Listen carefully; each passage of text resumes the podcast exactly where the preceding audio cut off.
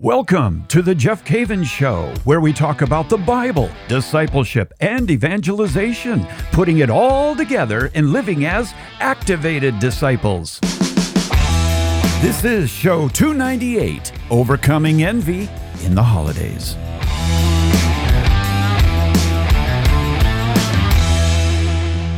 Well, happy holiday season to you.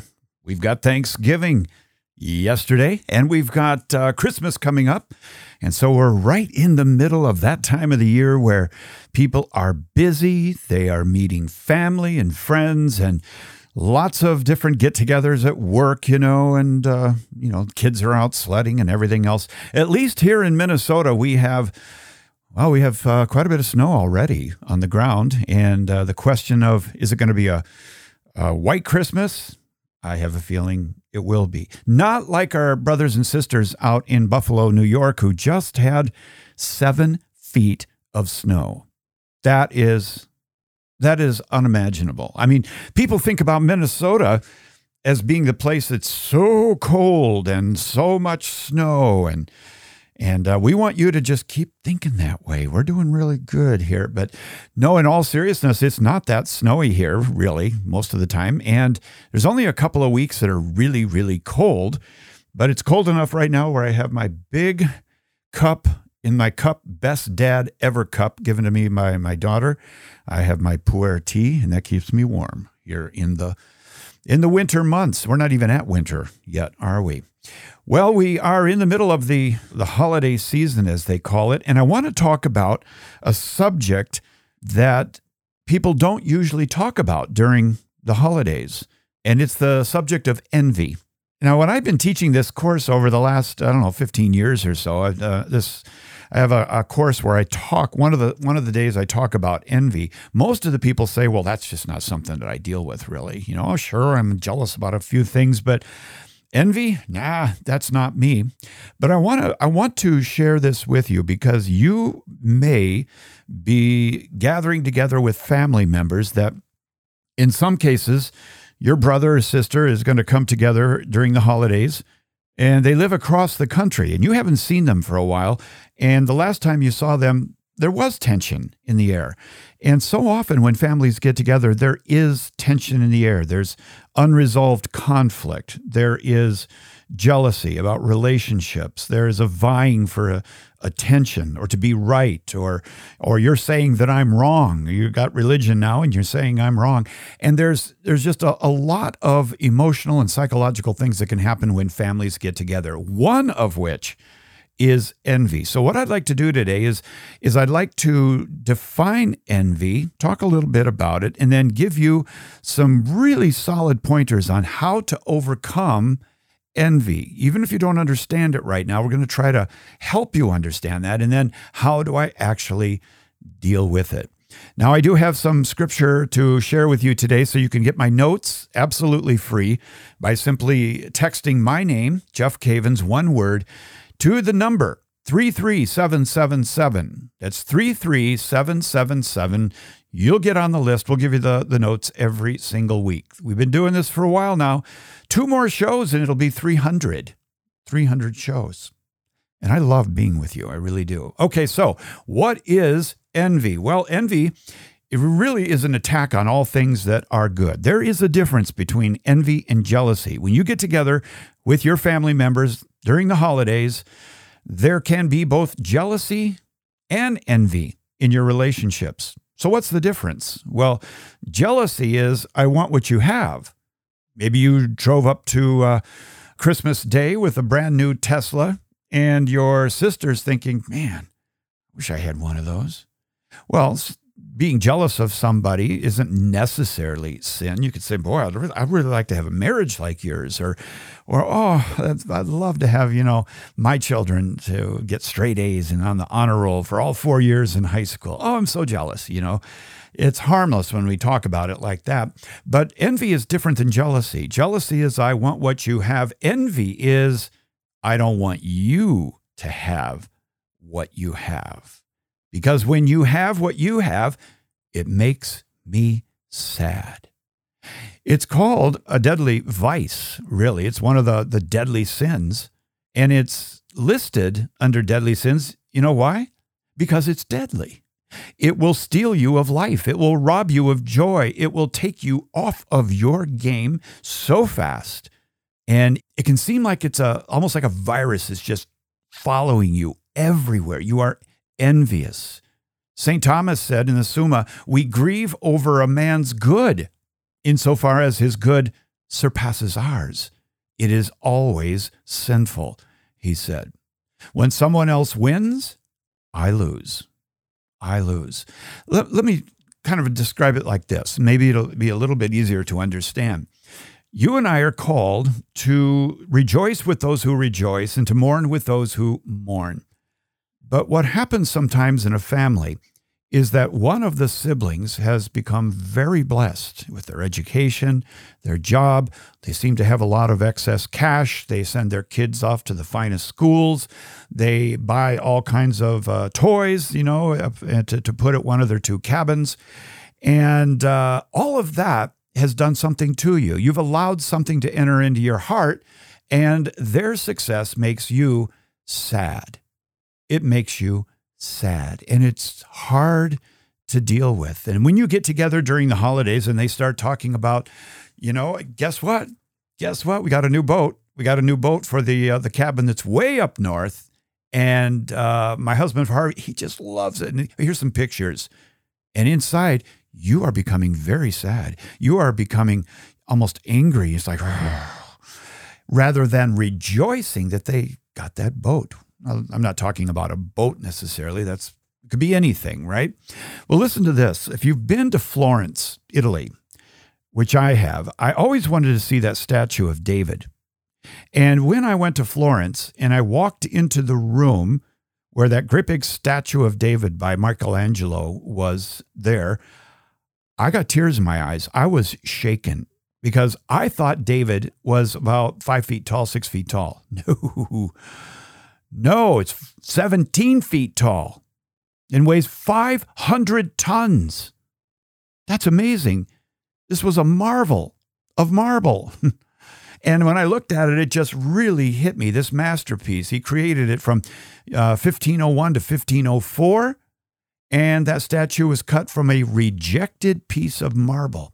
As I said, it stands 17 feet tall, 500 tons, and today it's on display in the Accademia Gallery in Florence. But listen to this. This is the what I'm trying to get to. In 1991, an artist came into the museum with a sledgehammer and damaged the left foot, started pounding on the left foot of the statue of David.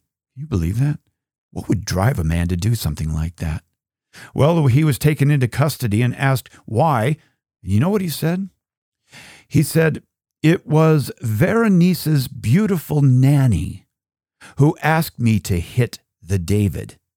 The guide at the museum said also, the guy said, I am an artist. This is the guy that, that crushed the left foot of David. He said, I am an artist too. And I simply couldn't swallow the perfection of Michelangelo. There you got envy. Michelangelo, his statue of David, the David, seemed to be so perfect, so wonderful. People from all over the world were coming to see it, and it made that other artist so envious and sad that he wanted to blemish the statue by hitting with a sledgehammer the left foot. Have you learned to recognize envy in your life? Who are you mentally and emotionally taking the hammer to in your life? Is it a family member? Does that ring a bell? My problem goes away when you fail. That's what some people might say who are struggling with envy. My problem goes away when you fail. Remember The Grinch that stole Christmas by Dr. Seuss? Do you remember his habit? He had a really weird habit. He would always bite himself whenever someone else was blessed with something. He would bite himself. Can I ask my friend a, question today? And I ask myself that question too. It's not, this isn't something that's uh, just me talking to you. Let me ask you a question Do you bite yourself? Do you bite yourself when your brother in law gets a raise? Do you bite yourself when your best friend just inherited a lake home? Do you bite yourself when your sister's kids were just accepted at Harvard? Do you bite yourself when you hear that your colleague just paid off their home early? You see, envy is like a lump of burning coal, it consumes itself. In the words of John Chrysostom, as a moth gnaws at a garment, so envy consumes a man. wow, that's powerful. This truth is illustrated in an ancient story, an ancient Jewish story that tells of an angel visiting a storekeeper and offering to give him whatever he wished. Can you imagine that? An angel visiting you and says, I'm going to give you whatever you wish. Those of us that grew up in the I Dream of Jeannie era would know what we're talking about here. The angel says, I'll give you whatever you wish. And this man, knowing that his main rival in business would get twice as much of whatever he asked for, he asked to be blinded in one eye. Wow. Wow. Take one of my eyes, knowing that my rival will have both eyes taken. Envy is distinguished from greed, it's distinguished from competition. Unlike the greedy man, the man afflicted by envy does not necessarily want the goods he resents another having. He doesn't want those goods. He simply doesn't want that other man to have them. He differs from the competitive man in that his aim, unlike that of the competitive man, is not to win, but to keep others from winning. Oh, this is awful, isn't it? You say, Jeff, you're talking to, talking to me about envy during the holiday season. Where's the cheer? Where's the eggnog? Well, the, you drink all the eggnog you want, but if there's envy in your heart, you're not going to enjoy the holidays. So I'm trying to alleviate a problem here. So, where did envy come from? Well, it's very easy. The book of wisdom tells us in Wisdom chapter 2 and verse 21 Thus they reasoned, but they have led astray, for their wickedness blinded them. And they did not know the secret purposes of God, nor hope for the wages of holiness, nor discern the prize for blameless souls. For God created man for incorruption and made him in the image of his own eternity. But through the devil's envy, death entered the world, and those who belong to his party experience it. Oh, that is amazing. Wisdom, chapter 2, verses 21 24. I'll put in the show notes for you. But through the devil's envy, death entered the world, and those who belong to his party experience it. Now, I'm not going to ask you, are you part of his party? But are you experiencing envy? You see, Lucifer became envious at the beauty of God and the, the praise and the worship that God received. When God was praised and worshiped, it made him sad. That's what envy is. Envy is the chief and defining characteristic of the devil. Through the devil's envy, all of salvation history has been affected. It's all been affected. It's amazing.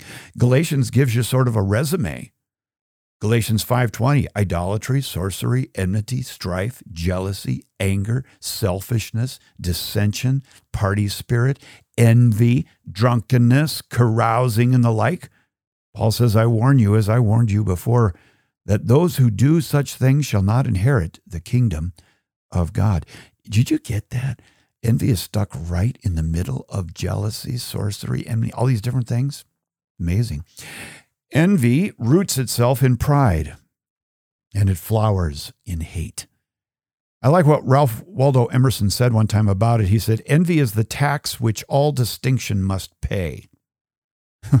Start making distinctions between you and your sister who are coming over. She's coming over for Christmas. Envy is the tax which all distinction must pay. So, what is the result? Well, envy is a poison that affects every area of your life, your health. It affects, yeah, it affects your health and your relationships, your dreams. And most importantly, envy affects your relationship with God. In fact, envy goes back to some aspect of your relationship with God that is distorted, not right. It's it's not put together properly. You're missing something. It also affects your physical health. Proverbs 14:30 a tranquil mind gives life to the flesh, but envy rots the bones. You can't be envious and happy at the same time, my friend. That is an impossibility. It's impossible to be happy and envious at the same time. Socrates once said, The envious person grows lean with the fatness of their neighbor. This is not a diet you want to be on. Calls for a little tea. The spiritual and mental health are also affected. Envy is an insult to oneself. You no longer see your value in terms of your relationship with God and all that He has given you, but you see your value in relationship to what you don't have. Rather than adoring the Lord, you get into the devil's adoration. Envy is the devil's holy hour. It's counterfeit adoration, reading the imitation of Satan instead of the imitation of Christ. Hopefully, that's not your devotional book, right? If you want to know what the enemy experienced before the fall, experience envy. Some have wondered how, how could the enemy fall? How could the enemy give up all of that that God gave him because he didn't have what God had? Wow. Envy ruins relationships. We should be concerned with God's will being played out in other people's lives. And we should be happy about other people being blessed. Envy is, is meditating on the devil's will for someone's life and cheering and smiling. Envy puts you in a position where you are in total opposition to God's will for someone else's life. It's the antithesis of God's love. Envy is the antithesis of all we are called to do and say. For example, we are called to mourn when someone is unhappy, but envy mourns when others are happy. It's a counterfeit church, my friend. It's counterfeit. Do you remember that movie, Mozart? Mozart? Do you remember that? Well, I'm going to tell you just a little bit about that, but it's going to be on the other side of this break. By the way, if you do want the show notes, all you got to do my name, Jeff Cavins, texted to the number 33777. And a little bit later on at the tail end of the show, I'm going to talk to you just briefly about Catechism in a Year, which is coming out, oh, just weeks from now. You're listening to The Jeff Cavins Show.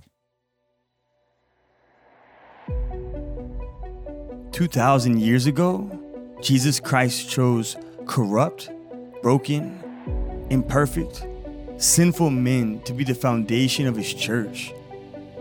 And because these broken, and imperfect men chose to remain in relationship with Jesus, they became saints.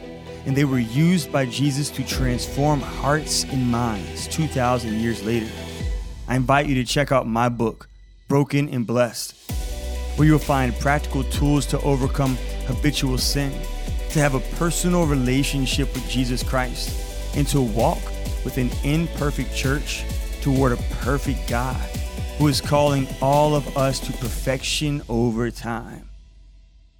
To order the paperback book or audiobook, Broken and Blessed, visit ascensionpress.com or Amazon. All right, we're talking about envy today particularly during the holiday season, because I, as your friend, do not want you going into the holiday, whether it's a meeting before Christmas, a celebration, a, a business celebration, you know, holiday party, Christmas party, or Christmas morning or Christmas Eve. I don't want you to be stung by envy. I really desire for you to be free of it before you get together.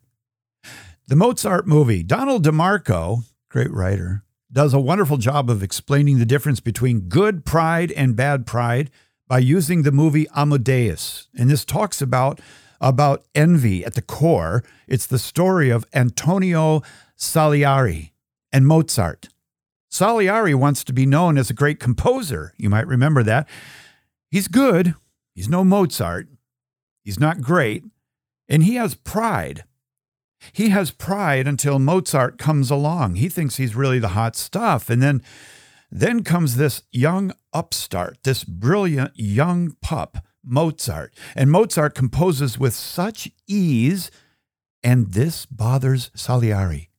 He sees Mozart as a little brat. Because he is proud, when he sees Mozart, get this, that pride gives birth to envy. You've seen the movie, haven't you? This pride gives birth to envy. Envy is described as sorrow at another person's good fortune rather than rejoice with Mozart. Well, it makes Salieri sad because it, it feeds into his pride and he's not getting the strokes that he wants. Everybody's paying attention to Mozart. He, his envy turns to anger and he decides to murder Mozart. Kind of like Cain and Abel, isn't it? But before he does, he tries to get Mozart to write a requiem with the idea get this, this is how insidious it is. He gets Mozart to write a requiem with the idea that the requiem would be played at Mozart's funeral. And he, Salieri, will claim to have written the incredible piece. He will then get praise. That's that's devious. He ends up in a mental institution, rolling around and, and forgiving everyone for the sin of mediocrity. Mediocrity. So, what's the solution for this? What can I share with you going into the holiday season? Yesterday's gone. Yesterday's gone, right? That was Thanksgiving. But you've got the rest of the holiday season to, uh, to think about. Okay, so solution.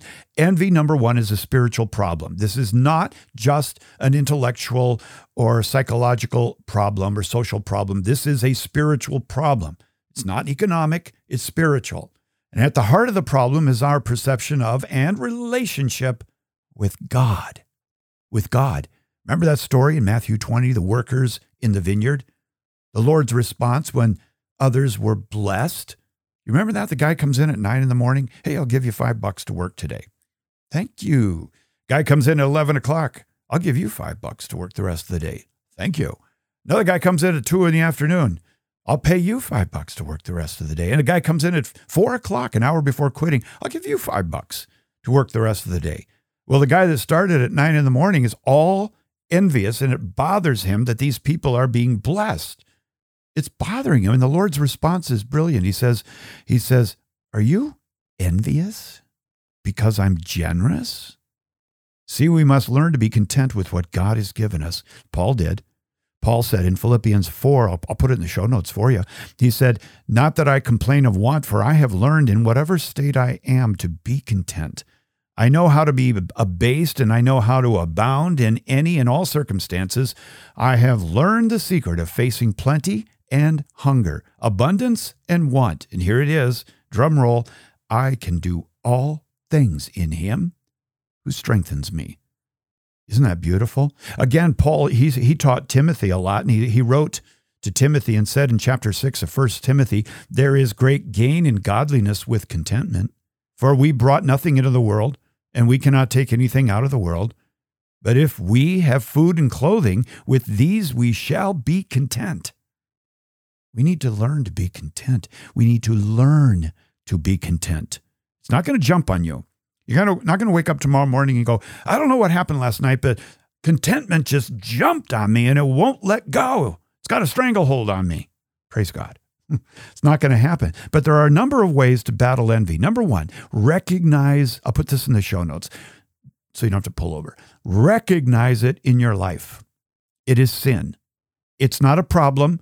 It's not a psychological adjustment. My friend, it is sin and it must be uprooted. Once you identify it, go to confession, develop a plan, a plan to build a good attitude towards your sister, your brother, your cousin, your mom, your dad, your grandma.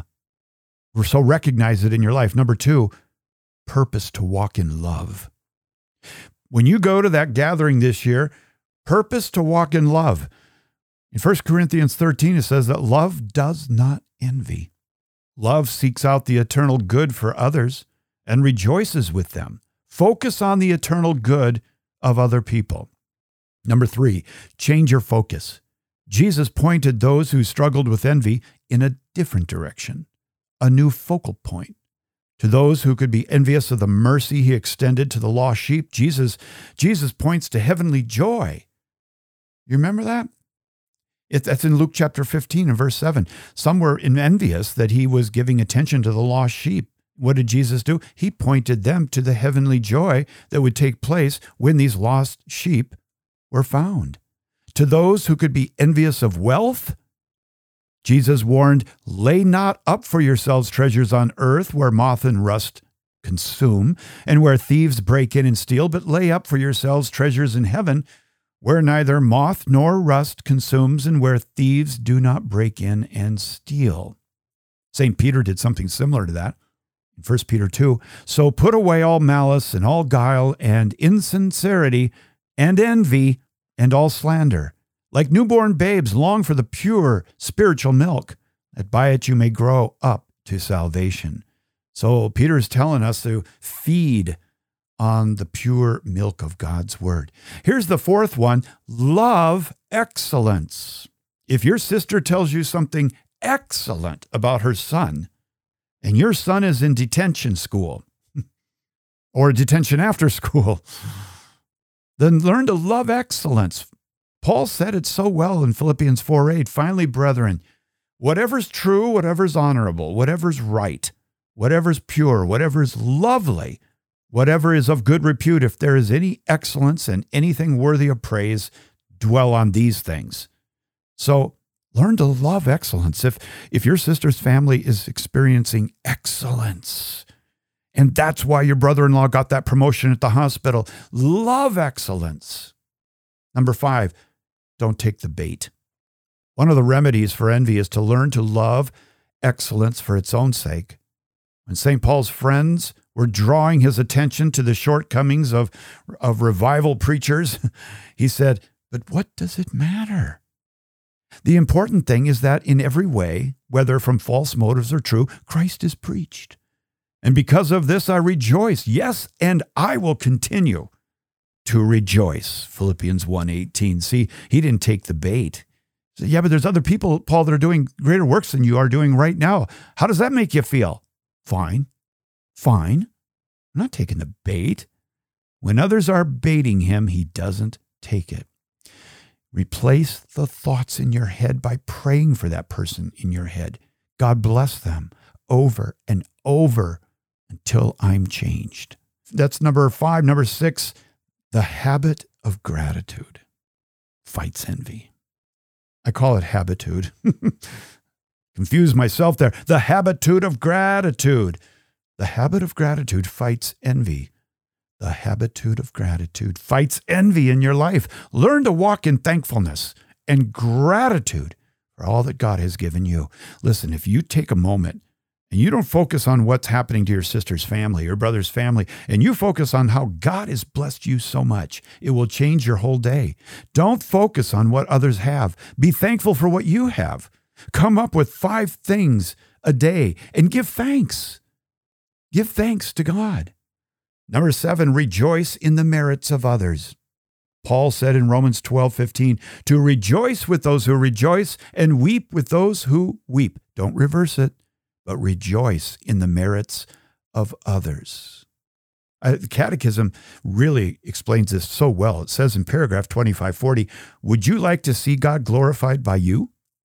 Then rejoice in your brother's progress and you will immediately give glory to God. So you can give glory to God by rejoicing in your brother's progress because his servant could conquer envy by rejoicing in the merits of others.